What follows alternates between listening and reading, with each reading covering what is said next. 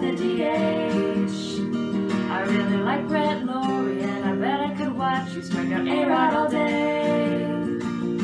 But when you're done doing whatever, when you're through playing whoever, you know that the Nats fans will be right here waiting for you. Seal Tank Romeo and Juliet bullpens. yes.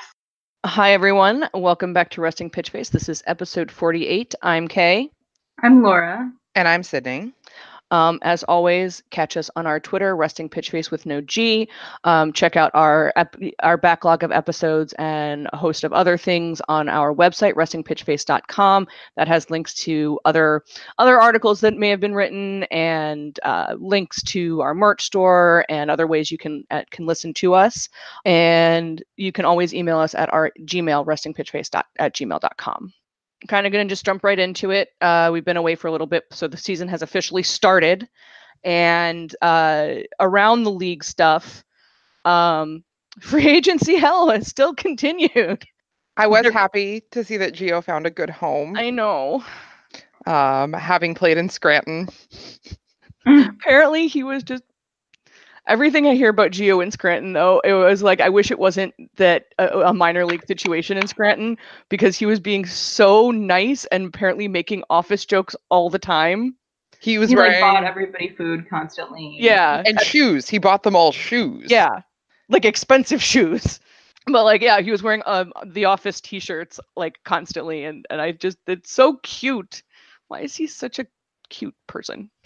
Um, I, he is now back with the Brewers. Yes. Um, which like everyone was like, Gio Gonzalez had a decent last season. He belongs in a major league club. Like he also, and we know this from watching him forever, is an innings eater. Like oh yeah, he will eat you up some innings. They're like, well, he'll throw a hundred and blah blah blah pitches a game. I'm like, yeah, but that's over four and a half innings, guys. but no, for for real, he- Yeah. you know, he would go deep enough into games to hand it off to the bullpen, and frankly, in the world where a fifth starter is like optional at this point, like Mhm. let him be your option. Yeah, and it's not like the Yankees are so healthy or so perfect that like him being in their minor league system was obvious. Yeah, Because of that, like they never called him up really. The Yankees have like the hi- I just heard this the other day, I think on Rio Butcher's podcast. They right now have the highest total WAR on the IL in history. Oh my god. And the have- second, they just beat the record held by, I believe, the 2017 Nationals. Oh my lord, that that is quite a record. I was I wanted to look that up to to see, but because I know like we were obviously like that was when the Mets were super injured, and everyone's like, uh, guys, you might want to look down Route 95 because like Mhm. we're a mess too. Yeah. Um, but we were a mess under Dusty, so like. knew what- Yeah, well, so the what we Yankees were have now beat that record, and yet they still didn't think that maybe Gio could help with that. And also, I mean, like based on at least last season's numbers, AL pitching is not good. Like it's not like we're talking about a very uh stacked pitching division where maybe yeah, Gio gets gets edged out by, you know, the Max Scherzers of the world. Like AL pitching is not great. Honestly, I mostly know what the Red Sox are doing, and their pitching is a massive hot garbage. Um, I mean, the ball is juiced. Can we all Clearly, yeah. agree? Like the ball, like Wilmer Difo second deck home run, the ball is a juiced. Right. Uh, you know, it, Andrew Cashner currently has more wins than Max Scherzer because the world does not make sense and wins are a dumb stat. Mhm. Um, but like, yeah, AL pitching. The the AL pitching I see most frequently is the Orioles, which obviously will bias you. Yeah, you kind of have to take them out of the equation. Yeah, but I, they keep beating the Yankees and the Red Sox. That's Yes. what's so embarrassing for the Yankees and the Red Sox right now. They are losing to the Orioles, and it is glorious. Um, I was at a book event where uh, Emma, it's either Baccalaureate or Baccalaureate, and I, I'll be honest, I, I've only seen it. Um, uh, and when she introduced herself, I wasn't focused on how to pronounce her last name. Um, said that she thought that the Orioles were going to be the like the replacement team this year. Like when we say wins above replacement, we mean the Orioles. Though I did see the David Hess no hitter that ended in them just pulling him for no reason. Because Orioles. That's the reason. Because Orioles. That was painful. He literally thought it was a joke. Um, Yeah. yeah. it was April 1st, and everyone was like, You have nothing to live for. And you know, it was his first start, and I think they didn't want to overwork his arm, but like no hitter. Yeah, at least let him continue going for a little while. Like Like, Like- oh I, I you know, to put on my tinfoil hat that I don't actually own, Hmm. like the Orioles are trying to lose as many games as possible. Do you think they pulled him because They're like, shit, we might win one. I don't know. Um, I do know that I'm I'm involved in uh, organizing an Orioles event uh, for September, which we'll we'll plug I think closer to the date. Um, and we're just like, what is the Orioles fan turnout going to look like on September 22nd? Um, I can pre- well, I mean, I don't know for for September, depending on if they keep beating the Yankees and the Orioles, but I know someone who works at Camden, Yeah. uh, a beer vendor, and he stopped go- bothering to go. To, he's like not even working on um weeknights because he's like there's seven thousand people there, Wow. Yeah. So he only works the weekends. This is it's the only time you can make any money.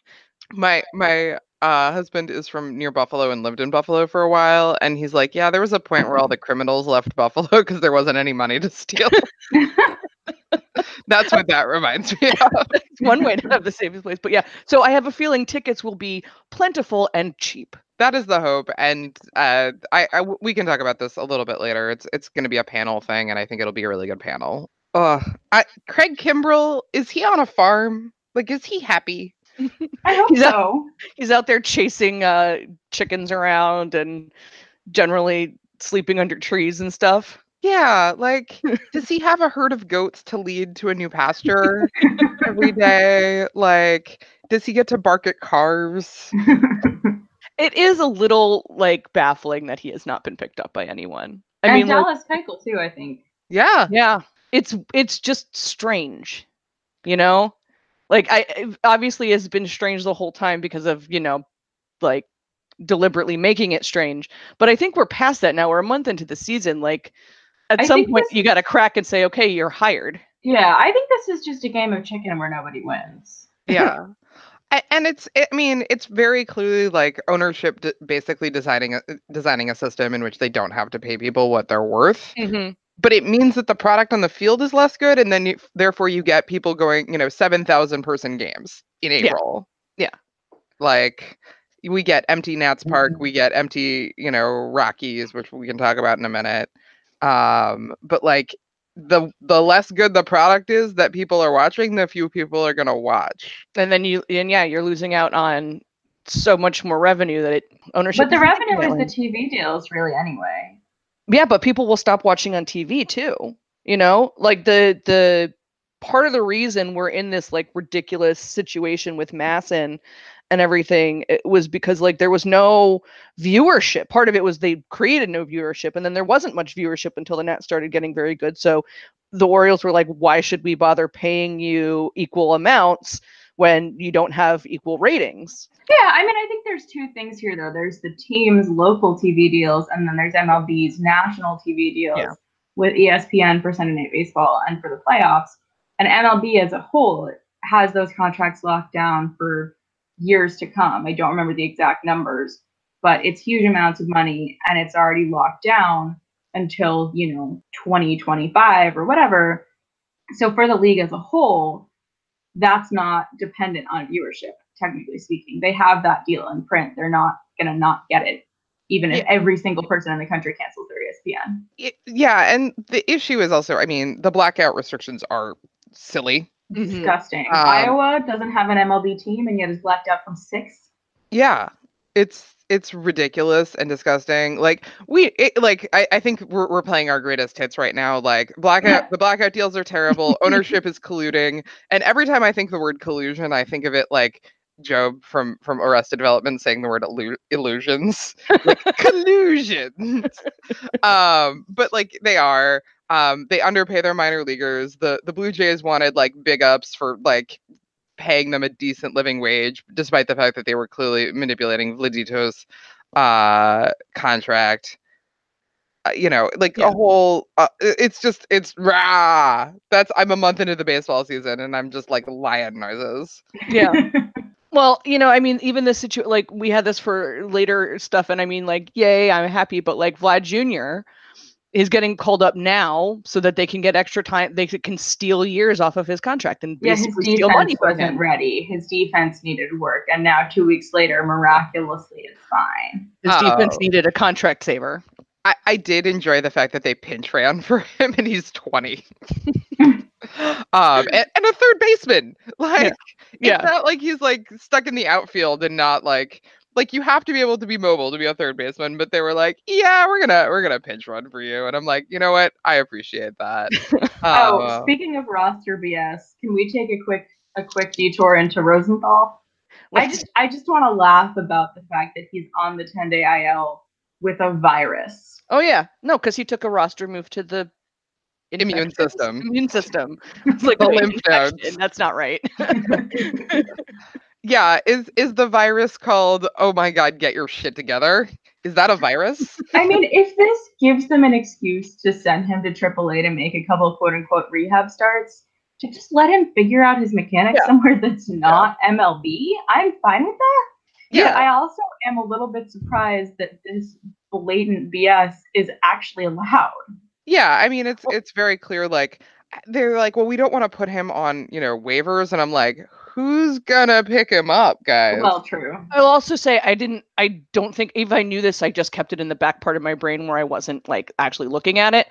Um at the with the veteran status that Rosenthal had and maybe this may be for everybody. You can't go on the IL without the player's permit. Like the player can't go on without giving permission to go on.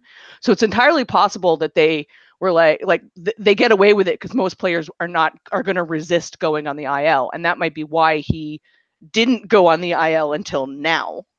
Um yeah, I mean, I'm I'm surprised they said virus as opposed to back spasms because like Yeah. back spasms are the gentleman's figure your stuff out, Mary Zito. Um, But then, then we are deprived of the term uh, my friend Marissa coined the other day, which is yipsitis. Yipsitis. I do love Yipsitis. I, I mean, mean, I it's like- hate Yipsitis. I Yeah. feel like that's the episode title, and and not me figuring out uh how to say wiggle entertainingly everywhere in Spanish. Uh, Wait, what? um, this I was reading an article that so Jorge Castillo is with the the LA Times now, and I miss him dearly because Yeah, he was he's great. I miss him too. Yeah. um, and he was a wonderful reporter. Um, and so he wrote a profile of Alex uh, Verdugo, uh, who, uh, and he wrote it in both English and Spanish. Nice. And so I read the Spanish version, and like I, my Spanish is is good enough, especially at baseball, to like get what I need to get out of an article. But I had to Google translate a few phrases, and one was "wiggle entertainingly everywhere." and I'm like, how did I not know how to say that? Yeah, I want that on a t-shirt. wiggle entertainingly everywhere. Yes. All right, we should we should let Jorge know so he can ignore us on Twitter. Speaking of other teams, Yeah, so you've been in a few Yeah. places lately. Why don't you start? um, so I I have I have to confess I haven't been to an Nats game this season. Yeah. Um, I've watched a bunch, but I haven't been. Um, I've also watched a bunch of Orioles games, obviously, and I haven't been. But I did go to uh, a Cardinals Dodgers game about a couple of weeks ago, and it first of all, I wore my Drew Storen jersey as a like a reverse troll. Um, and no one said anything about it, so I am disappointed in the Cardinals as a fan base. it's possible though that we're just kind of a little bit more attached to that than they are. Um, I was wearing, I think, a sweater over it for part of it, Mhm. and like honestly, when you're wearing a red Nats shirt with like a sweater over it, it looks like a Cardinal shirt. Yeah. we got ten dollar tickets where you could see like it was right over home plate, albeit up in the in the nosebleeds. Um, day of, um, like just kind of an ideal ticket price and experience. Mhm. what I would say. Um, the concessions were not good. Uh, I DM'd someone on Twitter who is a Cardinals person and said, "Hey, where should I eat in the stadium?" And the answer was not in the stadium. Is it the service that's bad, or is it just that the food is like blech? the The service was perfectly nice. Mhm. Um, you know, generally St. Louis is a fairly nice city, bizarrely, but they are. uh, like in terms of like the service that you get and like the way that that sort of people are tr- are Like treated. like politeness? it's it tends to be pretty polite um like i work with i work with a group of folks in st louis and they tend to be like aggressively nice and very punctual. Um it's very strange. Um but like the food was just like this is this is food. I am eating carbon and nitrogen and These calories fuel my energy. and some hydrogen. Um, like the, the French fries were okay, but like I had like a sausage and French fries because like that was the biggest offering where you're like, mm. um, where I know the Nats are doing like uh, some kind of like Philly cheesesteak fusion banh mi at this point. Yeah, I think the thing about the Nats is that the food itself, there's interesting offerings. Most of it is pretty good, but the service is just unspeakably bad. Yeah. And it's Uh, not gotten better. It's in fact maybe taken a step backwards. Um, and I would say like the service workers at Nats Park tend to be pretty like nice as people. Yeah. Um, but they tend to be incredibly understaffed and probably very and, and I know for a fact very underpaid. um, that's pretty much true for almost everyone who works at Nationals Park. Yeah. Yeah.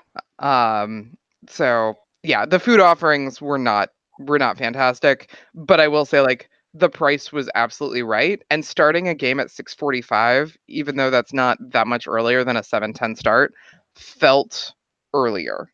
I we I, like I had to leave in the eighth inning because I had work the next day, and it was 8:45.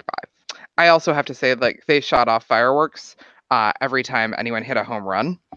So I saw Yadier Molina hit a home run, and then I heard Marcell Ozuna hit one. like from my hotel, I heard Yeah. Marcelo Zuna. I was like, oh, I, I now I know what those exploding noises are. like that distant pop, pop, pop in the you know Yeah, it's a that I'm perfect- hearing. It's a perfectly ordinary explosion. Yeah, is um. So I was with somebody who had never been to a baseball game before. So and who was very very charmed by the whole experience, but um because it was the Cardinals playing the Dodgers, she just kept yelling, "Go red team, beat blue team." to be fair, you could probably say that about most matchups in baseball. It's going to be red versus blue, or blue versus blue, or red versus red. I, I feel like we need to adopt that as a chant. Go red team, beat the Beat other color team. yeah, beat blue team. Um, so that part was great. And when Mars or when uh, Yadier Molina hit a home run and they shot off fireworks and there was music playing and people dancing and stuff, she just turns very loudly to me. And this was like the sixth or seventh inning. Just goes, "Did we win?" and I was like, "No, we, we did not." But you're really great. She's like, "I didn't know there was gonna be dancing," and I'm like, "Yeah." Um, so it was it was actually a very good game experience despite Cardinals. Well, and speaking of purple team, Oh yeah. Well, so I spent the past week in Denver, which was awesome. Um, I actually was there just in terms of sort of when my schedule and my move and my everything allowed. And then it turned out incredibly serendipitously when I sort of casually went to see, oh, you know, like I've already booked my flights. Like I know when I'm gonna go, you know when I'm gonna be there. Like I wonder if the Rockies are home. Not only were the Rockies home, but of course the Nats were there. And so I literally could not have planned this if I had been trying. Like, there's absolutely no way that I could have made this happen purposefully, but just the baseball schedule gods were smiling. And this is the first time I've seen the Nats this season. I'm hoping it won't be the only time. I'm hoping I'll be able to get away maybe late summer, um, come down to DC for a weekend, but I just don't know. There's really no guarantees for my schedule right now. So I was really, really psyched. Um, and it's of course a stadium I've never been to. I love purple. I love Ian Desmond. Um, I actually had found a purple pen somewhere when I was cleaning up my desk before I moved, and so my scorebook for the whole series is done in purple pen, which That's makes me really happy. that is very. Um, but yeah, now you make me want to color code out my scorebook for every team that we're playing. That's a bad thing to make me want to do. I mean, it might be a little much to do for everybody, but the Rockies in purple is just fun enough that I feel like that's worth it. Mhm. but no, I would say the the stadium was really nice. Um, we sat in three different sections for the three different games because new stadium, why not kind of get to know it? Um, and I would say the best vantage point, the one that we liked the best, was we were kind of what you were talking about, Sid, high above home plate, but like right behind the plate. hmm So you have a really good view of balls and strikes. Um, we were sitting lower and like a little bit up the third baseline, but fairly close to home. The previous game, So close to really- Nolan Arenado. yes, which is great. Um, and it's cool to be closer, but at the same time, you can't really see where the ball is because the ump and the catcher are in the way. Yeah, so I actually liked being higher because you can either agree or disagree with the ump fairly effectively, whereas if the ump is blocking your view, you have to take his word for it, which I don't like doing. um, Umpires are they are they not trustworthy sometimes? Um, and then the last game we were sitting in center, and I was really looking forward to heckling Desi, and then he was not in the lineup that day. Mm. Oh, Um, but we were over the bullpens, which was fun because they have that whole like nature preserve. God, that's right. They're one of the teams that has like like trees and stuff. Yeah, there's a big fountain and a bunch of trees. Apparently, the previous night, Doolittle had been wandering around in the nature preserve under the batter's eye, which apparently you can just walk out of the bullpen into, which seems weird. Dangerous. I I, Um, I don't. I I would do that if that was me. Yeah, so I, I I would too, but apparently he found a camera and was like not really clear. Was this a TV camera? Was this a security camera? Was this a conspiracy theory camera? um, so he stuck his face in it and waved, and it turned out it was MASN. um, awesome. if if any if any I guess uh relief pitcher is likely to be a Sasquatch, it might be due. Yeah, I think that's actually. I was obviously not watching on MASN because I was there, but I think they were riffing on like finding a Yeti. Um, but yeah, no. So being over the bullpens was really cool. Um, I stuck my face over a whole bunch. At one point in one of the games, when he was walking back from the bullpen, I did get a wave from Doo, which was cool. Also, there was this really funny phenomenon. I don't know if this. I've just never seen it before. It must happen other places when games are cold, but it just seems like this must happen so much at Coors because it's often cold that they should have a better system than this. Every time a Nats reliever was done, in the next half inning, like in the in the turnover time between the half innings, Mm. someone, usually a bat boy, but occasionally this woman in khakis who was incredibly fast would run their sweatshirt in from the bullpen to the dugout and then run back. so they had a human bullpen cart for shirts. That's so- Yes. I was gonna say like they couldn't keep extra sweatshirts in the dugout, or perhaps this would be a use for a bullpen cart. They could Right, just like, we leave their were really- sweatshirt on the cart. we were confused about why there was not like have another sweatshirt or like have a better way to do this like because there's only so much time right and so this this woman in like business clothes was just like sprinting like i've never seen like she was not that tall either at least from where we i mean you know you're compared you're comparing to baseball players but like it's a big field and she was just getting it. I have no idea who she was or like what her role was in the stadium, but we were like cheering her on because it was really fun to watch. But yeah, I don't know. I don't know what that was. They were just this was the run of the sweatshirts, like every half inning after the relievers were done. Um, the bullpens are also pretty funny there because so they're they're the Romeo and Juliet bullpens where there's a fence between them and like the relievers Mhm. can make faces at each other through it. I, I Um, like that as a term. Thank you. I coined it actually at um, Citi Field when Storen and Clippard were on opposite teams there. Yeah, so so I was, you know, thinking that they could talk to each other through the fence, and that's when the term occurred to me. Do you think they but passed anyway. notes? What? Do you think they passed notes? I bet they did. Um, but yeah, so they have they have Romeo and Juliet bullpens. They also have like this funny underneath space where you can like hang around, and that's where the benches are. So the above ground part is really only where you are if you're throwing. And then they have this funny underground bit. And on the home side, there's like three banks of like mesh window things that you can see the game through and you can see the relievers through if you're watching. And then on the visitors side, there's like one and it's really small. So like maybe three people can see what's happening in the game at once and everybody else is just like behind a wall. But also what it reminded me of more than anything was when you go to the aquarium or the zoo and you have like the two vantage points for the seal tank. Like here's where you can see them sunning themselves and then like here when they go underwater, like walk over here and there's this big window and you can see them swimming around upside down under the surface. That's what these bullpens reminded me of. no. Seal Tank Romeo and Juliet bullpens. yes. I feel like Seal Tank Romeo and Juliet is going to be the episode. title. so yeah, Oh. no, but it was a cool ballpark. Things were slightly less overpriced in terms of food, which I was impressed by. I did get a Desi shirsey, although the guy that I asked to help me get it down off the wall tried to talk me out of it Why? Oh no. because he's hitting so badly. What? Did he work for the ballpark? No, this was just a random fan who was Oh, tall, okay. who I flagged down. Because so they didn't have anything Desi in the women's, of course. Why would you put the most attractive men in baseball on the thing women's cut? Like that's you know super logical. They are under Um, the delusion that that's Nolan Arenado. They had a lot of Arenado stuff in women's. It was mostly Arenado stuff in women's. I think it was Arenado and Blackmon, and that was like it. So they're, you know, league average on that. But yeah, they did have Desi in kids. They had adult men's, but they were like extra large and double extra large. That wasn't gonna happen. Um, but then the kids large actually fits me totally fine. But it was like all the way up on the wall because I guess like not that many kids are buying it. Um, so I had to flag down someone tall to help me grab one, and he tried to tell me I should get Murphy instead. What? yeah, so I laughed in his face and walked away. you cut him? I just I just walked away. I was like, I don't I don't I think I was even wearing my rainbow hat. Well, what does that have to do with Murphy? So I I just walked away. Yeah, I yeah. was like, this is this is not a conversation I'm interested in having. Yeah. You're really stupid.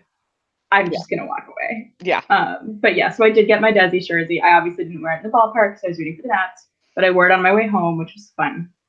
Um, but yeah, no, I would say all in all, like very positive ballpark experience. It would have been nice if the Nats had won more than one. Yeah, decent concessions, decent walkability of the area. There was a woman outside the main gates that was selling, you know, peanuts, cracker jacks, water. And she had written, I wish I could remember it, this hilarious little song to the tune of Take Me Out to the Ball Game about how you should buy from her because everything inside the gates was overpriced. Yeah. So anyway, that was that was my foray to to the Rockies, and I highly recommend it if you're ever in the area. I was gonna say, I think I think between the three of us, we have probably scratched off a good number of uh of ballparks. You guys have pro- you probably have probably hit more than me because I my haven't hit very many. I think I'm at like eight, and that's counting two two parks that don't exist anymore. Which eight? Uh, Nat actually, well, yeah, maybe three parks that don't. Well, one exists, but let's pretend it doesn't. So Yeah. Nats Park, uh, Camden, Veterans, the Bank, Citi Fields, and Fenway. Does that eight? I didn't count. Actually, Yeah, that's when I was eight. saying that. Yeah, and three You- of those. you're- Oh, and Old Yankee Stadium, which is nine. So three of those don't actually exist anymore. You got me beat. I've got New Yankee City, Fenway, Wrigley, Coors, and Nats. So that's Ah. six. I've only got six. I have old RFK, Nats, uh, PNC Park, a whole lot. Um, Cardinals, Marlins Park, and I want to say, uh, uh, I I feel like that actually might be it. Oh no, Mariners. Um, but I haven't actually ever been to Citi. I haven't been to the Bank, um, or Fenway. Um, You've been outside Fenway. You just haven't been to a game there. yeah, I mean, I've been in Fenway, um, but like not for a game. Um, Yeah, I mean, I, I've hung out outside PNC, but I wasn't there for a game. yeah. Um, but yeah, I went to I went to see the Pirates a whole lot when back in like 2003. Um, when again tickets were cheap, beer was cheap, and the view was great. Yeah. But yeah, I think that might be it. I attempted to go to a game at Wrigley, but I had a plane delay, so ended up watching a game outside Wrigley when we gave up a Mm. grand slam. Yeah. I mean, it my was great. Basically, I was like 12. I definitely did didn't appreciate it the way I would now. Hmm. My main memory of it is my sister and I really wanted ice cream. That's like everything I got out of that game. In the little hat. Yeah, I was really cute. No, no, no. Like the ice cream's in the little hat. Oh, Yeah. I was off in the little hot. Okay. We Well, did then- not get. We my parents would never pay for a souvenir something. I have But yeah, also so been I- to a Durham Bulls game. Yeah, and a couple of other minor league games. So, all right. Uh, But we should probably get talking about the Nats, the one stadium we've all been to the most. yeah. True, true. Hey, we called up uh, Baby Kieboom. I'm currently calling him Kaboom Jr. Mm. And then if the littlest one comes up, I'm going to have to figure out what he is, and I don't know yet. But well, I'll cross that bridge when I come to it. I think the Oh. third brother may no longer be playing. It's possible. I think he went into business doing something else. Hmm. I think Well, that ship has sailed. Okay, I mean, good for him. Congratulations on the rest of your life not being an underpaid, overworked baseball player, um, minor leaguer anyway. But yeah, I'm call I'm calling him Kaboom Junior at least until something better occurs. I like it. Little Yeah, tiny where are you guys on the the Vladdy Vladdy Jr. I like Vladito. Vladito personally. Yeah, I'm I'm pretty pro Vla- pro Vladito. Um, I've I've never had a feeling about it before today, so I I will take Vladito. um, I like it because he's 245 pounds. Yeah. Like he, Yeah. he is he's a lot of Vladito. Yeah, I I was watching him run the bases and I was like, ooh, yeah, you're you're you're a lot. I like it. It was I have to say I was watching I was watching the game for his his first or for his you know first game. I that was really fun. Um, MLB rightly made that the free thing on MLB TV that day. Oh, good. Yeah. I didn't know that. I'm really glad they did. Yeah, I was like, yeah, you think you think that that should be the free one? It's actually been us a bunch recently. Really? Yeah, and yeah, I I, don't know why. I just I remember a bunch recently pulling up the scores and at that and seeing because it has the little thing at the top if it is, Mhm. um, and seeing MLB free um, game of the day.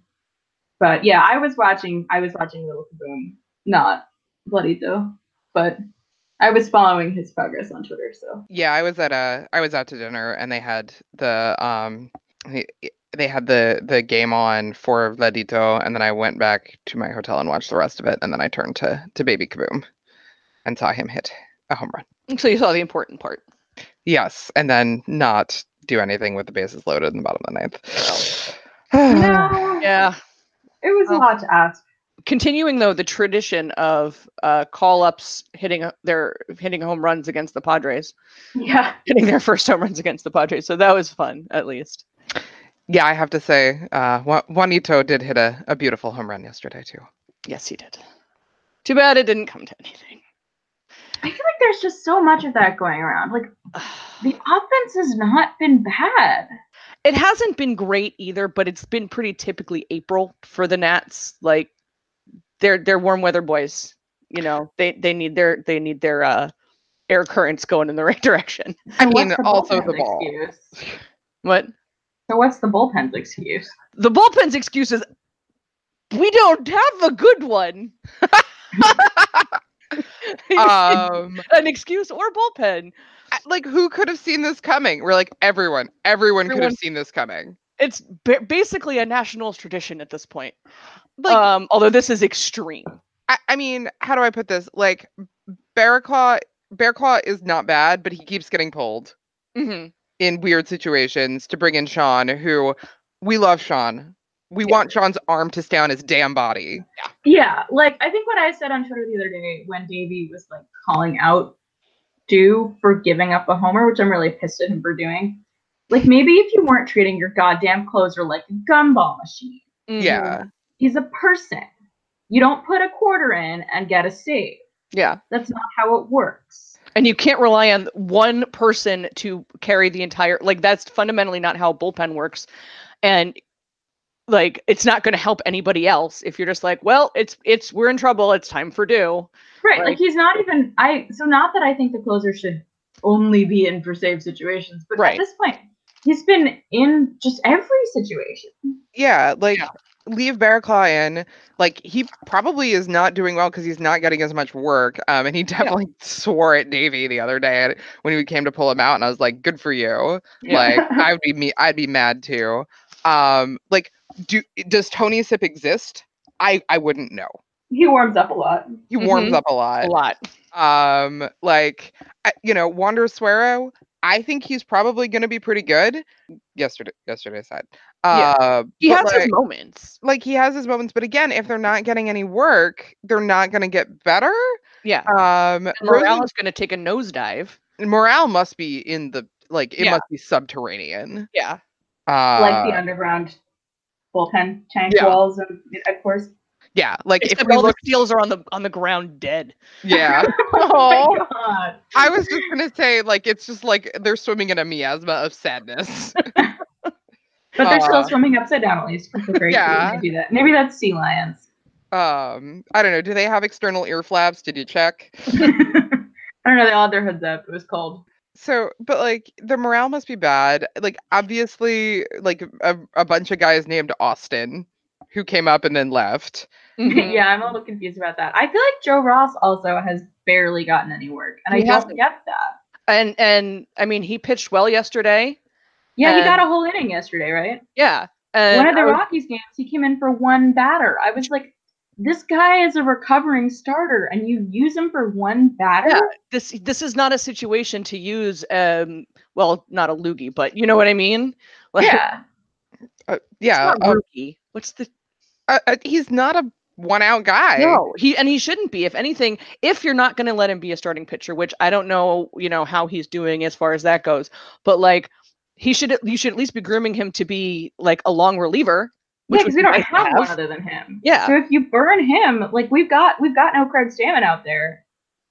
Like he hurt me yesterday he hurt my feelings I'm sorry. it's okay No, I was honestly really confused when they brought in Joe for one batter. I was like, Yeah. "What- he's never gonna get back to even being a long reliever if this is how you're gonna use it. I, you know, I have to say with with Davey, like remember remember who his like Sith Lord was. Ooh. oh yeah oh, Yeah. oh god i hadn't actually thought about that Like- I hadn't forgotten it because he's batting the pitcher eighth, which at this point, it's not bad, but I'm not sure if it's good. It's, just fine. kind of I think it's- it's just neutral it's just Yeah. Yeah. The only reason it annoys me is that there's not as much space in the eighth spot in my scorebook for pinch hitters. So if it's not actually helping or hurting, you might as well just put them back in the nine spot so that all of us have space to write people in. but yeah, I mean, he's doing some some Joe Maddon nonsense. Mm-hmm. But like, it, it also at this point, like every time we get rid of a relief pitcher, they go somewhere else and they're are good. And I'm like, the problem is us. Yeah, I was I was talking about this the other day because I, you know I kind of forgot about this, not forgot about it, but you know Dusty, Dusty who doesn't know how to manage a bullpen, bullshit. You know during the Dusty years, like I it wasn't as much of an issue even if we did have problems, and then like but the Matt Williams years were like the exact same problem, which makes me think that there's something institutional going on here. Like Yeah, I I have to say, whatever bullpen develop, like whatever relief pitcher development we're doing, we need to like take a serious look at it. yeah, Well, it's Uh, confusing because the coaching staff has totally turned over. right. So who else? I mean, obviously there's other people. I just don't know who they are. Who else is involved in this that has been consistent, and can we can them? I I wonder. I'm not. I wonder if it's more like an attitude or an attitude, an attitude or like an ethos that's coming into play here. That and then Dusty just kind of said, "Well, you know what? Screw you. I know more. Like I'm smarter than you, so I'm just going to do what I want to do." But like Matt Williams and Dave Martinez are first time coaches and like not pushing back on on whatever this attitude is, or somebody's looking at them and going, "Yep, that's okay. I don't need to have a conversation with them about this." You know? Yeah, I I have to wonder about like what is the development program for for relief pitchers? What is the drafting situation for relief pitchers? Um, why is it that when so like Blake Treinen for Sean Doolittle was a good trade. Yes. Like we clearly got value, they clearly got value, and the fact that Blake Treinen turned out to have like this like disgusting slider somewhere in his body that we just didn't know about and now is in Oakland is fine. Like I'm I'm comfortable with that. Um, but like Felipe Vasquez, I miss him. Yeah. In spite of the weird Game of Thrones situation. let's be nice to Felipe Vasquez. I know, I know. He could kill me with his brain. He could he he could. But like he turned out to be like not just good, but like really good. Yeah. Um and like we saw glimmers of that when he was here. Yeah. Yeah, he was throwing a zillion with like moderate amounts of control. Um, and now it's like this is 99 miles an hour and it has movement, and you're like, how, why, who, Why did we let that go? Where I don't even remember who we got for him. Melancon. Melancon, yeah. That's right. and, and that again turned out to be a decentish trade for the for the time being. Yeah. But like the issue is we have these guys who are good, and then we either ship them out when they're good versus like putting together other trades, or we are not developing them properly and they go elsewhere and they are Yeah. suddenly very very like why is it we had 299 mile an hour guys who had some movement to their pitches a- like Yeah. how and and we sort of said ah you're a you're a piece that we can get rid of I mean, to, to some extent, some of it is thinking in the short term. hmm I think you know, like so, like the Melancon thing. We needed Melancon in that particular moment, so we said, okay, let's get him for now rather than spend the time. But at a certain point, you have to spend the time because a lot of, I think a lot of the problems that we're seeing with, in terms of performance from our relievers, is that half of these relievers are not even from our organization. We went out and we're like, well, I'll just take one of you and one of you and one of you, and I guess just hope. Yeah, are are you a white guy? like, Do, do you have a, a face that Sydney sees as the void? You'll do. I, well, and Uh, I think some of it is like, yeah, we've been in this this really untenable win now mode where it really wasn't entirely realistic all the time. sure as ain't, sure as hell ain't realistic now. Right, and I actually think we're finally not in it anymore. I'd like to think that. because we're not winning. yes, and I think somebody finally noticed that. but then but we're still not totally changing our approach to things I mean, I'm not saying we should Yeah. tear everything down and go through a Marlin style rebuild. oh no god no no no no I no, just no, think no. that there's been a lot of unrealistic choices that have been made over the last couple of seasons with the ultimate goal of the World Series this season when that wasn't going to happen. I mean, Dusty versus Davy for one, which I mean, Mhm. that money at this point less than Trevor Rosenthal is getting. of course well we called it joe blanton money at the time And it's Yes. still Joe Blanton money. It's still Joe Yeah. Blanton money, but I actually think less than Trevor Rosenthal money at this point is a little bit even Yeah. more. Do you guys want to hear what Shawn Kelley and Brandon Kins- Kintzler's FIP is right now? Or uh, No. ERA? i'm gonna am i gonna get angry Oh, you're gonna get so mad. We also got rid of Shawn Kelley for peanuts because he showed an emotion. Yep. Yeah, and and and Brandon Kintzler, the exact same yeah, Yeah, whose nickname was Salt. So like you knew it was coming. like he was Yeah. a salty dude apparently, and I'm just like, so ignore him. You're a freaking grown up, Mike Rizzo. Yeah. I'm actually staring at him right now because he is the April calendar boy. mike Uh, rizzo no, Chancellor. okay i was like uh, that would be kind of creepy No, I'm not Yeah. interested in Mike Rizzo and whatever pet he does or does not own.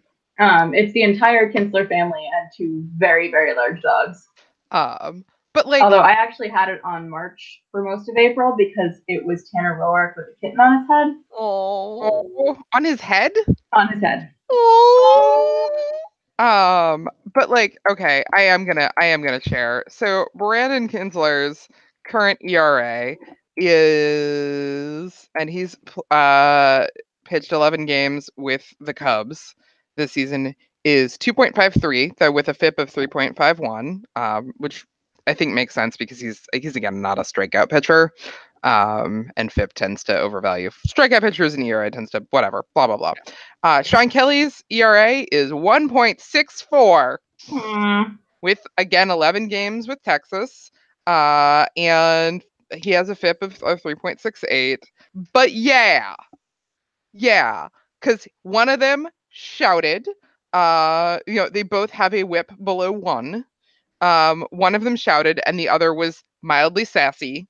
Uh, and we decided that we just wanted to burn everything to the ground. I think Mike Rizzo has really, really, really thin skin because this is not the first time, and I'm sure it will not be the last time he's been like, "You pissed me off. You're out of here." he has like the quote about like you're either like in it or you're in the way and i'm like you're a goddamn adult Yeah. Is he? No. Honestly?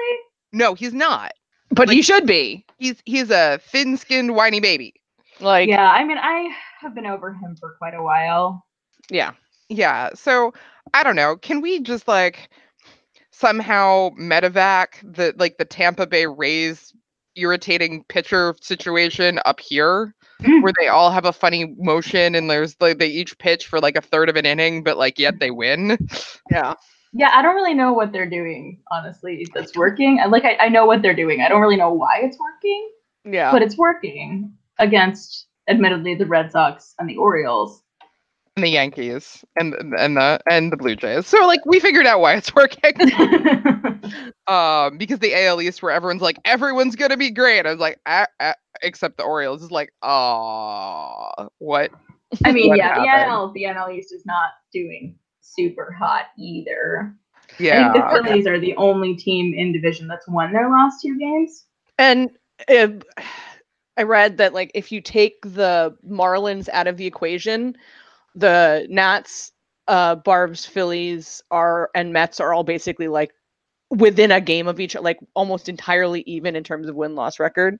Yeah, and everybody's under 500 in their last 10 games. The entire NL East is under 500 in their last 10 games. And some of that's a cooling off effect. Like the Phillies and the Mets had a very hot start. Mhm. Um, and so it's not surprising that they're cooling off. The Mets appear to be Metsing right now. Um, I, I have to tell you, I take a certain amount of joy in the Phillies losing, like more than normal. um, because I'm just like, hey guys, like I, I Bryce is fine, whatever. I have made my peace with with all of that business. Um, but like how how are those shenanigans gonna do for you when you're actually not w- like winning when you don't have a win percentage of 700 like Did you guys see the video of Bryce getting himself ejected the other day? oh yes I didn't watch it. I just heard about it. Oh my god. It wasn't even his strikeout. His manager was already out arguing with the ump. And he took it upon himself to leave the dugout, trip on the way up the stairs, run up to where his manager was already arguing with the ump, push his manager to the side, and this is gabe kapler who could probably bench press all of us collectively Mhm. and get in the ump space himself. Gabe tries to push him back out of the way, he, do- he does he elbowed him and Bryce pushes him again. At which point, Oh, that half child. of the Phillies come out to restrain Bryce Harper, who then gets tossed in the fourth. did he get suspended for that I don't think so, but he should have. because you know um and we'll talk about this later in terms of tim tim anderson and and other people Mhm. besides us you should listen to and read but i can't believe that like tim anderson got suspended over some some absolute bullshit um and bryce harper managed to make contact with like an umpire and his manager and not get suspended I don't know I that he made contact with the umpire. He certainly made contact with the manager. That's probably why he didn't get suspended, but it's still bullshit. he Uh, should. I mean, it was just like, and I don't get me wrong. Like, I love Shouty Bryce in some circumstances. This was frankly embarrassing. Like, Yeah. he should feel really. He, he should be ashamed of himself. i don't think that's gonna happen No, neither do I. But he should. Like, yeah, I have to say, so I guess like, when when Dusty came on, he's like, and I didn't like the quote at the time, and I'm still not in love with it. But he's like, my job is to like make a man out of Bryce Harper. um, but like, it, it- what it turned out to be is my job is to make him behave in more mature ways than he currently was, Yeah. given the inconsistencies in his managers pre- previous to that, which. I, I kind of came to understand is that was a lot of his job Yeah.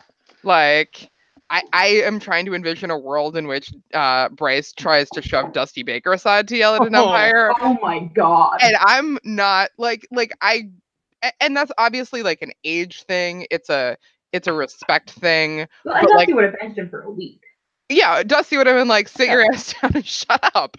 Um, He would have gotten a toothpick to the eyeball. Yeah, like D- D- Dusty was the adult we needed, and Yeah. we don't have any adults anymore. Nope. And neither do the Phillies, apparently, unless Jake Arrieta takes it upon himself to be one, since that Oh, was the let- other thing that came of that. Let's hope not.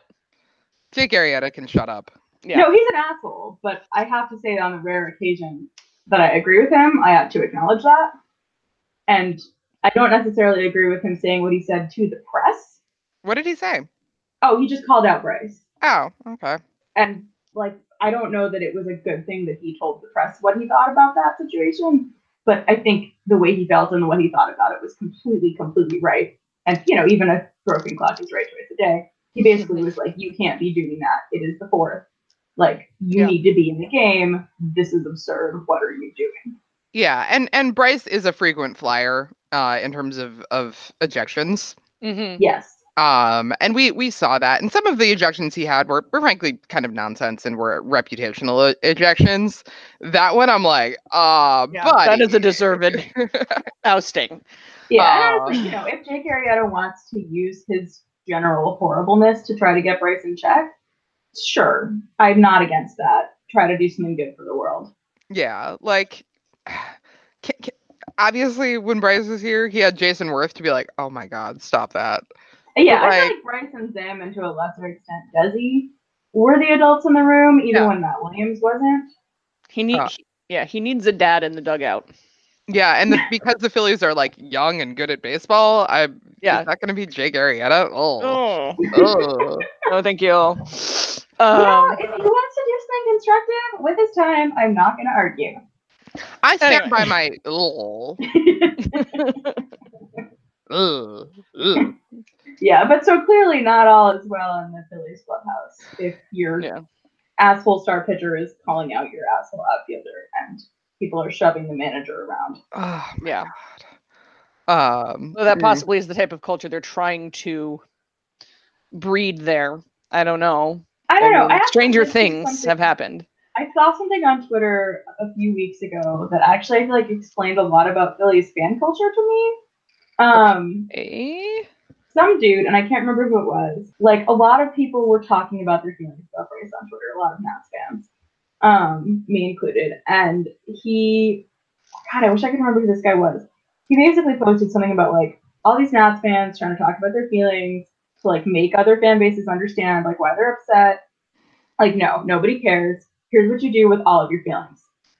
Boo it out. You're upset, you boo it out. You're happy, you boo it out. You're mad, you boo it out. And I was like, oh, is that why they do that?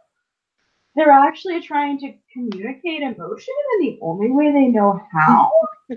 Oh, okay, but it sounds like you're descri- like it sounds like you're David Attenborough trying to describe them. Like, Is that? I mean, is that that much of a stretch? I mean, I just feel like I understand a lot more now. Like Phillies fans don't know how to process their emotions, so they just boo. Or light something on fire, depending on the situation. or throw a that. battery at Santa Claus. that was a while ago, to be fair. Yeah. Yeah, never forget. That one that one's a that one once you throw a battery at Santa Claus, that that one's gonna be a permanent strike on your record. Um, No, but I, I really, I really do feel like I understand better now. Like Nats fans don't tend to boo a whole lot. It's not, it's not a big thing. Except for Bryce Harper. I have to say, I was what I there and I was deeply, deeply embarrassed being there while that was happening.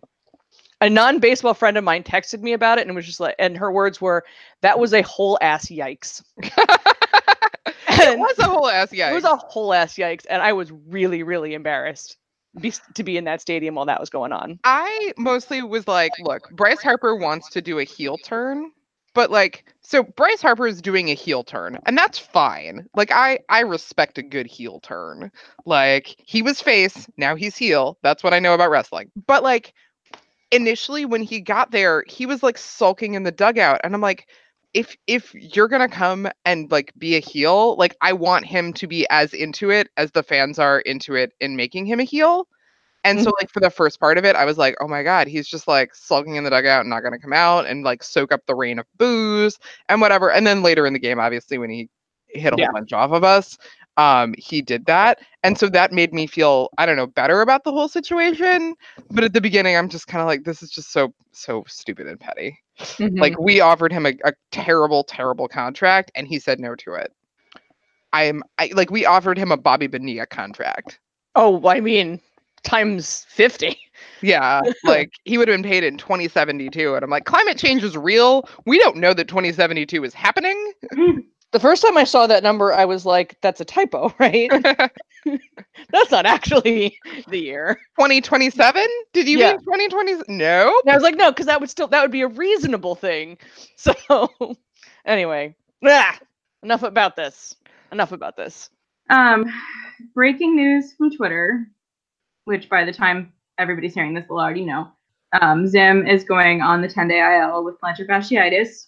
It's apparently the other foot than the one he had really bad a couple years ago. Oh, great. But I am really sad because so the thing I didn't mention about the Rocky series, he's been at 999 Mm, Yeah. And Grace and I actually made a sign, and I wrote Yeah. On the back, but it didn't help. We made a sign congratulating him on a thousand, and he didn't get it, which actually was really not on him. He had a pretty good offensive series Yeah. against the Rockies, but just nobody would get on base ahead of him. Not much you can do except hit a solo shot in that situation. Right, and he just didn't. He, Yeah. he didn't hit a homer in the series. Um, he had in the he had hit two solo homers in the game before, so I thought it was a pretty good bet. So we made a sign, and he didn't get it, and now he's on the IL, and I'm sad. I, I am Oh, kind Jim. of glad that they were like, you know what, 10 day IL. Because with Tony, and I'm like, guys, just put him on the IL. It's literally 10 days. Yeah. Yeah. I mean that's fair. I I'm I'm bummed that he's injured. I'm not sorry that they are acting appropriately for his injury. I'm Yeah. always in favor of that. Yeah. Um, I'm I'm more mad that Tony's been day to day for a long time. Yeah. and he And- admittedly like came back after a few days, got hit again. Stop hitting Tony. This has been a PSA. Sorry. Continue. Yeah, I mean, Yeah. at this point with Trey with the broken finger, and then Tony, like we've got we got a lot of we got a lot of infield uh, mishaps happening. Although I would say Kendrick, I was pleasantly surprised. I didn't actually know he played third. I don't think he did either. He's pretty respectable over there. Like he's Yeah. not, you know, Tony. He's not Arenado, but like he's he's making some good hot corner reaction plays. He and can hold down the still making good throws to first. Yeah, given given his age and given that his, you know, ankle came off last season, Oh, I'm looking to see if he's ever played third base before. I think he has, but like not a lot, like as a you know a spot coverage situation. Yeah, he when has. he came here, it was like, okay, maybe it would be shorter to list the positions he hasn't played. Um, Yeah, he played 17 games at, at third base for the Dodgers in 2016. Yeah. Okay, so 17 games three years ago. Yeah, before that, he had played third base once for the Angels in 2006. So he's he's doing much better than he has any right to do, frankly, over there. And Jake Noll also, I guess, is a third baseman, which is just funny considering the Zim doppelganger thing. Um, and he looked good over there too, particularly for a rookie. yeah. Yeah, Is he coming? Is he coming back up now with Zim on the IL, or is it No, Fetty? Fetty? So we're gonna run light be- light bench, heavy bullpen. At least Yeah. for- I mean, yeah. not that we're going to use any of them, but I'm glad to have them there. Um, Yeah, I actually wouldn't be surprised if we see Noll again soon. I think Yeah. he's looked pretty respectable. He had, I think, an RBI double in Denver, uh, which was his first Yeah. hit, but his second RBI because he had the RBI walk off. Walk off. Yeah. Yeah. Um, I I kind of at this point in the season, how do I put this? And I know this is, sounds very pessimistic given that it's April.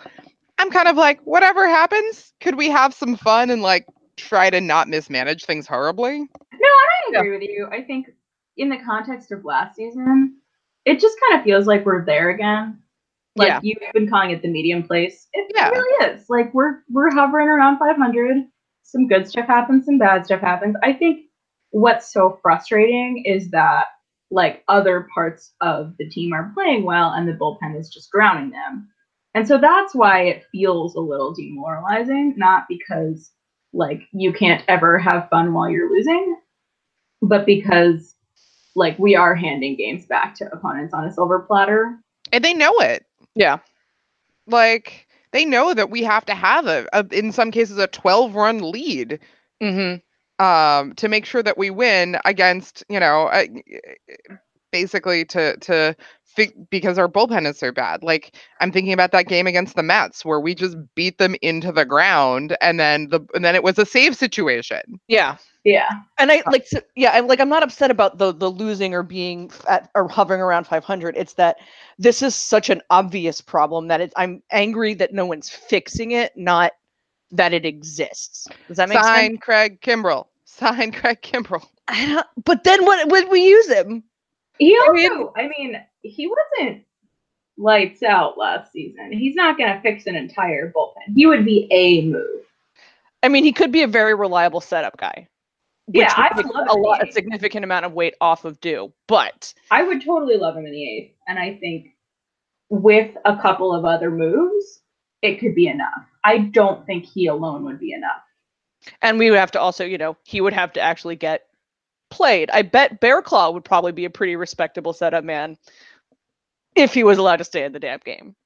yeah so I- we have we have come full circle and i agree with you laura that like this is a case of we can absolutely have fun when we're when we're you know losing but like the losing is dumb ways to lose. Um, it's yeah, just which is just inherently less fun. I don't think we're gonna win the NL East. Is my point. Like, I think that this that a, another year of the team like this, and if they made some like big-ish moves in the offseason, like this offseason was obviously plagued by not knowing if Bryce was gonna stay or go. Mhm. Um, but like Among getting other things. among other things. Um, but like getting a couple of bigger pieces in the offseason, this all you know, or or like a big free agency ish move. Um, and I know we don't have those anymore in baseball. Mhm. Um, we made some of the only ones that were made. yeah, and and like we actually did have a pretty respectable offseason bull bullpen aside. Well, and I've Uh, pretty happy with Corbin. I don't know about you guys. Yeah. Oh yeah. Yeah. I really am very. Is it is it me? Why does everyone keep talking about how hot he is? I haven't noticed. I was I- just like him. Isn't he just kind of like a skinny generic rather than the like? Hang on, I gotta remember what he looks like. Yeah, I have Yeah. like a super distinct mental image of him. I just remember him looking fine. He is Yeah. no Craig Stammen. Well, Like, do I want to write a, tra- a tractor theme romance novel about him? I don't. yeah, no, I think he's fine. I don't Yeah, think he's yeah. great. I think he's fine. Cor- Corbin seems fine. Like, like starting pitching seems pretty good. Max got his 2500th strikeout. yes, He's just getting no goddamn run support. He's really the one pitcher yeah, that is just getting no goddamn run support. Now he hasn't been as great as he can be Yeah. at that really bad start, but he's had a bunch of games where he's been like perfectly reasonable, yeah. and he's just getting no run support. He's So he's getting degrammed. yeah. Yeah. Um, speaking of the Mets Metsing, DeGrom's elbow was barking, but yet he did not get an MRI. I think he ultimately did, Okay. just Why- like several days later than he should have. Could you invent like a Mets sized MRI of just like a very small MRI machine that they can like carry around portably and just be like, actually, we should use this? I was gonna say the more e- the easier solution would just be I don't know like chloroform and then just like whoops somehow you found yourself in an MRI machine. Well, but it wasn't even De- it wasn't Degrom not wanting one. Like that was Syndergaard's bullshit. But like it was just the team was like, you know what? Never mind. You're fine. We're not going to do that. Who, Which it's a diagnostic. There's no downside. no, like, there's yeah. not even radiation. Like you just have to lie down for an hour. Like, i I guess if he had a Swiss Army knife, he'd have to take it out of his pocket and leave it outside the room. But like, that's it. Um, my dad used to bring his Swiss Army knife into MRIs because Oh, he wanted no. to magnetize it um, to make it easier to make a magnetized screwdriver. Oh no. oh my Oh, god! it was great. It, Oh it actually God. worked really well. oh my god! There has to be a better way to do that. yeah, you can just buy a magnetized screwdriver, Kay. Yeah. Um, speaking of which, there's ladies' night at a local hardware store, and we should talk. Okay. Um, Ooh, yeah. I want to go. I Yeah. was so proud of myself. I did so much like handyman stuff, putting things up Good for and you. like, fixing things. And like my smoke alarm started chirping the other night, and I didn't even know where the smoke alarms were in my new place. And I like figured everything out in the middle of a stupid night when I was half asleep. Like I just feel like as my like tool moms, I'm living up to your honor that I feel like you've bestowed upon me. um, Good for you. can you fix our bullpen? Uh, so Oh. it's better flat. um, Believe me, if this could be fixed with um practical application of power tools and like plumber's tape, this would have been fixed by now. honestly, I would have just like um, driven up and been like, "All right, guys, man, I've got a nail gun and a lot of opinions about wood grain. Let's do this. I'll just build them new arms at the ferry. out of PVC. yeah, um i'm like i i have done a, a, number of i have made mechanical robot arms before not good ones but like at this point they don't need to be good Do they have more control than Trevor Rosenthal? Yes. Good. Yeah. so uh, i did build a robot at one point uh that took a, a a hit to the to a drivetrain and could only like turn left for a while and that's what trevor trevor rosenthal feels like Oh no. like oh it's really good oh no no, left left left left yeah, the. Rockies game he came into was pretty painful because it was a close game, and we actually ended up making not a full comeback in the ninth, but what would have been a full comeback. if Had- it weren't for him just like completely losing not even just the strike zone, like the plate. It was like two wild pitches, a walk, a hit by pitch. Like it was a close game and we would have won it. If they had even just pulled him after a batter, like they'll pull anybody else. But like, oh, Rosenthal has already hit a guy and is throwing wild pitches up the wazoo. Maybe we shouldn't let him wear this. But no. hmm Like Joe Ross only gets one batter, but Trevor Rosenthal, who's clearly not figuring anything out, gets to stay in and allow like four runs. That's- I feel really bad for the guy. Like Oh, I, at a certain point, I'm like, it's not, it's not his fault at this. Like, it's not his fault at this point. but it's just not working. Like they Yeah. should never. Once it was so obvious that he like had gotten worse again, because his I think they were optimistic because his previous appearance he had been Yeah. more reasonable. But then, But- then you get one more try, and then you say, okay, Yeah, like after two batters, when it was clear that he wasn't throwing anything remotely over the plate, he should have been gone. He has pitched in seven games and he's at negative 0.9 WAR. Oh Jesus. I'm Jesus! surprised it's that So- high. Literally, yeah. It maybe maybe it feels like it should be lower, but literally of the seven games he's pitched, he's lost one of them. Yeah. Four. Is his ERA still like thirty? It's 36. I mean, it was infinity, so like this is better. Yeah. What was really depressing about the game that he came into with the Rockies was his ERA actually came down. Yeah, even though he had pitched poorly, because Yeah. like an out was scored. Yes, he allowed like four runs, but his ERA still came down. it was Uh, forty something when he came in. Yeah, So- I, he needs. I'm glad he has yipsitis. Yipsitis is easier to deal with in Harrisburg. Like that's where we send pitchers to to fix them. So like, let's Let's make let's- sure he gets fixed. Yeah, let's let's make sure that that he gets whatever help he needs. hmm Yeah, let's just Uh, give the guy a chance to actually figure himself out. I mean, Jesus, this isn't fair. Do you remember when we sent Drew Storen down after pitching him in the second game of a doubleheader and making him IV? Yep. He was better. game? That What? was the flu game. Yeah, that was the flu Yeah. game. He was better than Trevor Rosenthal. And he came back and had like the lowest ERA for like a solid season or something like that. And then we hired Yeah. Jonathan Papelbon because we don't know what we're doing. I think the reason I'm so like sensitive about being one away from a milestone, like with Zim with the 999, is that I will never ever get over Storen forever at 29 saves. Mm. I'm never gonna get over that. I'm just not. Oh, speaking of, clip clip is up again. yeah, I was gonna mention that earlier, and then the Where? conversation went to a different place. Cleveland. Oh right, I did see that. Yeah. How's he doing? I don't know yet. I have a couple of unopened um, Google notifications. He has one game and an ERA of zero. Oh, Yeah. Um, at 1.1 innings pitched. So that's pretty good. Yeah. Please Come come, back. back, Tyler. We could really use him right now. It's It- just not same since you went away. That Matt is so true. Stole your eyewear. Oh, good. We have all noticed that then. yes, Matt Grace with the goggles. Yes. Yeah, Matt Grace has been wildly inconsistent. He's had some games where I'm like, oh, you did really good. And then other games where I'm like, why are you here? Yeah. yeah, and again, like he's a sixth, seventh inning guy, so like that's sort of normal. Like Yeah. if he were better, he would be better. True. I just feel like he doesn't seem to have much of a happy medium. Yeah. like he uh, either does really, really well or he implodes. Anyway, since you sang our theme song, I think it's probably time to wrap this up. Yeah. Yeah. There's a seat for you right next to Doo. Not immediately. I have we need more- you to have pitch more the eighth. updated- I have more updated lyrics though. They're coming to me hot and fast.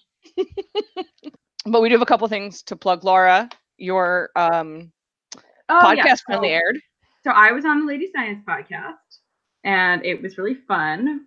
Um, I've been plugging this for the last couple of episodes because I wasn't 100% sure when it was going to air, um, but I guess they were waiting for the season to be into full swing. Um, so if you are interested in hearing me talk about some of the same stuff we talk about here, but with some different people and a slightly different focus, um, the Lady Science podcast, which you can find on Twitter or on really anywhere you listen to podcasts. Um, it was me and um, Anna, who's one of their hosts, and Alexis Lamarche, who Mhm. did some cool work at Saber Seminar, including um, the survey about baseball player attractiveness. that we have referenced Which- several times. Yes, Chris because Chris Heisey. Heisey was in the top five. So if you want to hear us talk about that, um, you can go check me out on the Lady Science podcast. I will retweet it again from the uh, podcast account, and we will link to it. Um, and then Sid, your uh, season preview. So, um, yes. So for Baseball Prospectus, I and uh, Patrick Dubuque wrote the Nationals season preview. Um, that is available in print, which is wild to me. Like I own a thing that has my name in it, and like a professional printer printed it. Um, and so they did like season uh, or not season team like section books. So if you don't want to buy all of Baseball Prospectus and just want like the national sort of season reader, um, that is available. Um, and you should you should get it in addition to the nationals season preview and like the profiles of, of the team for the season. There are also a couple of essays in there um, that they threw in. So uh, well worth it if you do not have you know room on your bookshelf for a giant baseball prospectus. Um, and then the last, well, not the last thing. We have a couple of our normal last things, but we mentioned earlier in this podcast um, about this episode about Tim Anderson getting hit by a pitch after flipping his bat, and then it turned into a huge thing, and then he got suspended for language For one Um, game. for one game and um we we kind of decided that we don't really have anything to say that hasn't already been said but there has been some good stuff out there that has been said that we are definitely going to link to um uh, on twitter when this episode goes up but uh, there was an article by Bradford William Davis um what was the name of it Um, MLB honors Tim Anderson the way it honored Jackie Robinson by telling him to shut up. yeah So this that's was by Bradford William Davis in the New York Daily News. There's been a, a lot of good coverage, particularly by Black baseball writers. Um, and this was one of the articles that we liked the best. Mhm. And so rather than contribute our two cents, we figured we'd link to what's been said really, really well by Black baseball writers Mhm. Yeah. about the situation where Tim Anderson was suspended for using racially charged language as a black man against a white man who had just thrown a 100 mile projectile at him. Mhm. Um, and the other article I have linked, um, in addition to the one in the in the New York Daily News, which was really good and people should read it, um, is one by uh, Shakeia Taylor in Baseball Prospectus about how baseball social media will use um, black slang and uh, AAVE, um, but yet there is a suspension a- and makes money off of it and tried to promote Jackie Robinson through like beer commercials, despite the fact that Jackie Robinson did not drink. Mhm. Um, that was disgusting. yeah they did they did take that down um but like the idea that anyone thought that was a good idea was just Yeah. awful They took down the Twitter post. There were commercials on MLB TV though. oh my god the same thing. I saw several of them. Okay um he had diabetes anyways Yeah. whatever um and so on the one hand making money off of basically monetizing um black language Mhm. um and black image but also suspension of tim anderson Yeah. for using what they are deeming racially charged language for a game which is and, and like they effectively didn't suspend the pitcher who hit him because Yep. they suspended him for five games which is essentially an extra day of rest Yeah. Yep. so read them check them out give them And it- feedback And if you have any that you might that you think that we might be interested, please we uh, absolutely welcome that information. You know, uh, contact us in our normal ways. But the one thing that's coming back is uh, for us, uh, Queer Fancy Stats is back. Yeah, so Queer Fancy Stats is back. Um, Jen decided that rather than continue to only do donations for when bad things happen on LGBT issues in MLB, that it would actually be really cool to do some positive stuff in terms of Doolittle stats because he's such a great ally. Um, and so Sid helped in picking a new stat to track. And uh, so the stat being tracked is Gimli, which is a, a game leverage index. So basically, how close is the game and in what situation is Doo being called in, um, which ranges from like less than one is a low leverage to you know three and four, which is like you know two guys on and no outs and it's a you know one run game or something like that. Um, which would which would elevate that So April's total is up to fifty dollars and sixty six cents with three games remaining. So it looks like this is going to be a pretty lucrative month for SMYAL DMV, which is the local LGBT charity that um, Sean and Eireann have actually gotten really involved in personally. Um, so that's the one that this month's donations are going to. There also, I believe, was some bonus donation coming in from the fact that Murphy did get reactivated off the IL for the last Nats Rockies game. Um, not that he did anything particularly useful in it, but I believe there was a bonus donation for that as well. Um, so if you're interested, as always, check out Queer Fancy Stats on Twitter. Feel free to ask any questions over there. We're also happy to answer questions on our end and direct you if you're having trouble finding the account. Um, there is also, if you're interested, there is a new Rockies account that has taken over the day-to-day Daniel Murphy donations, and that is at Bases for Pride. And I will say this is the first season in which, you know, uh, Jen has done queer fancy stats, obviously with the explicit endorsement of Sean Doolittle. Yeah. which was awesome. yeah, Yeah. like like not just like this is a, a way to uh, basically offset dealing with Daniel Murphy, but like Sean is is not just like okay with it, but into it. Yeah. Um, Yeah, I- there were some Gimli gifts going back and forth. And there will probably be a lot more. yeah. So get get your Gimli gifts ready. Um, we we would you know Sean Doolittle and and his axe apparently. I think that's going to be it for us to, uh, this this t- go around. As always, catch us our website, uh, restingpitchface.com, our Twitter, restingpitchface with no G. That's usually the best way to get a hold of us. Um, but you can also email us at restingpitchface at gmail.com. I'm Kay. I'm Laura. And I'm Sydney. Let's go Nats. Let's go Nats. Let's go Nats. And uh, Laura, do you want to sing us out? Please come back, Tyler. It's just not the same since you went away. Matt Grace stole your eyewear. There's a seat for you right next to Doo, and we really need you to pitch the A. Besides, there's no other team you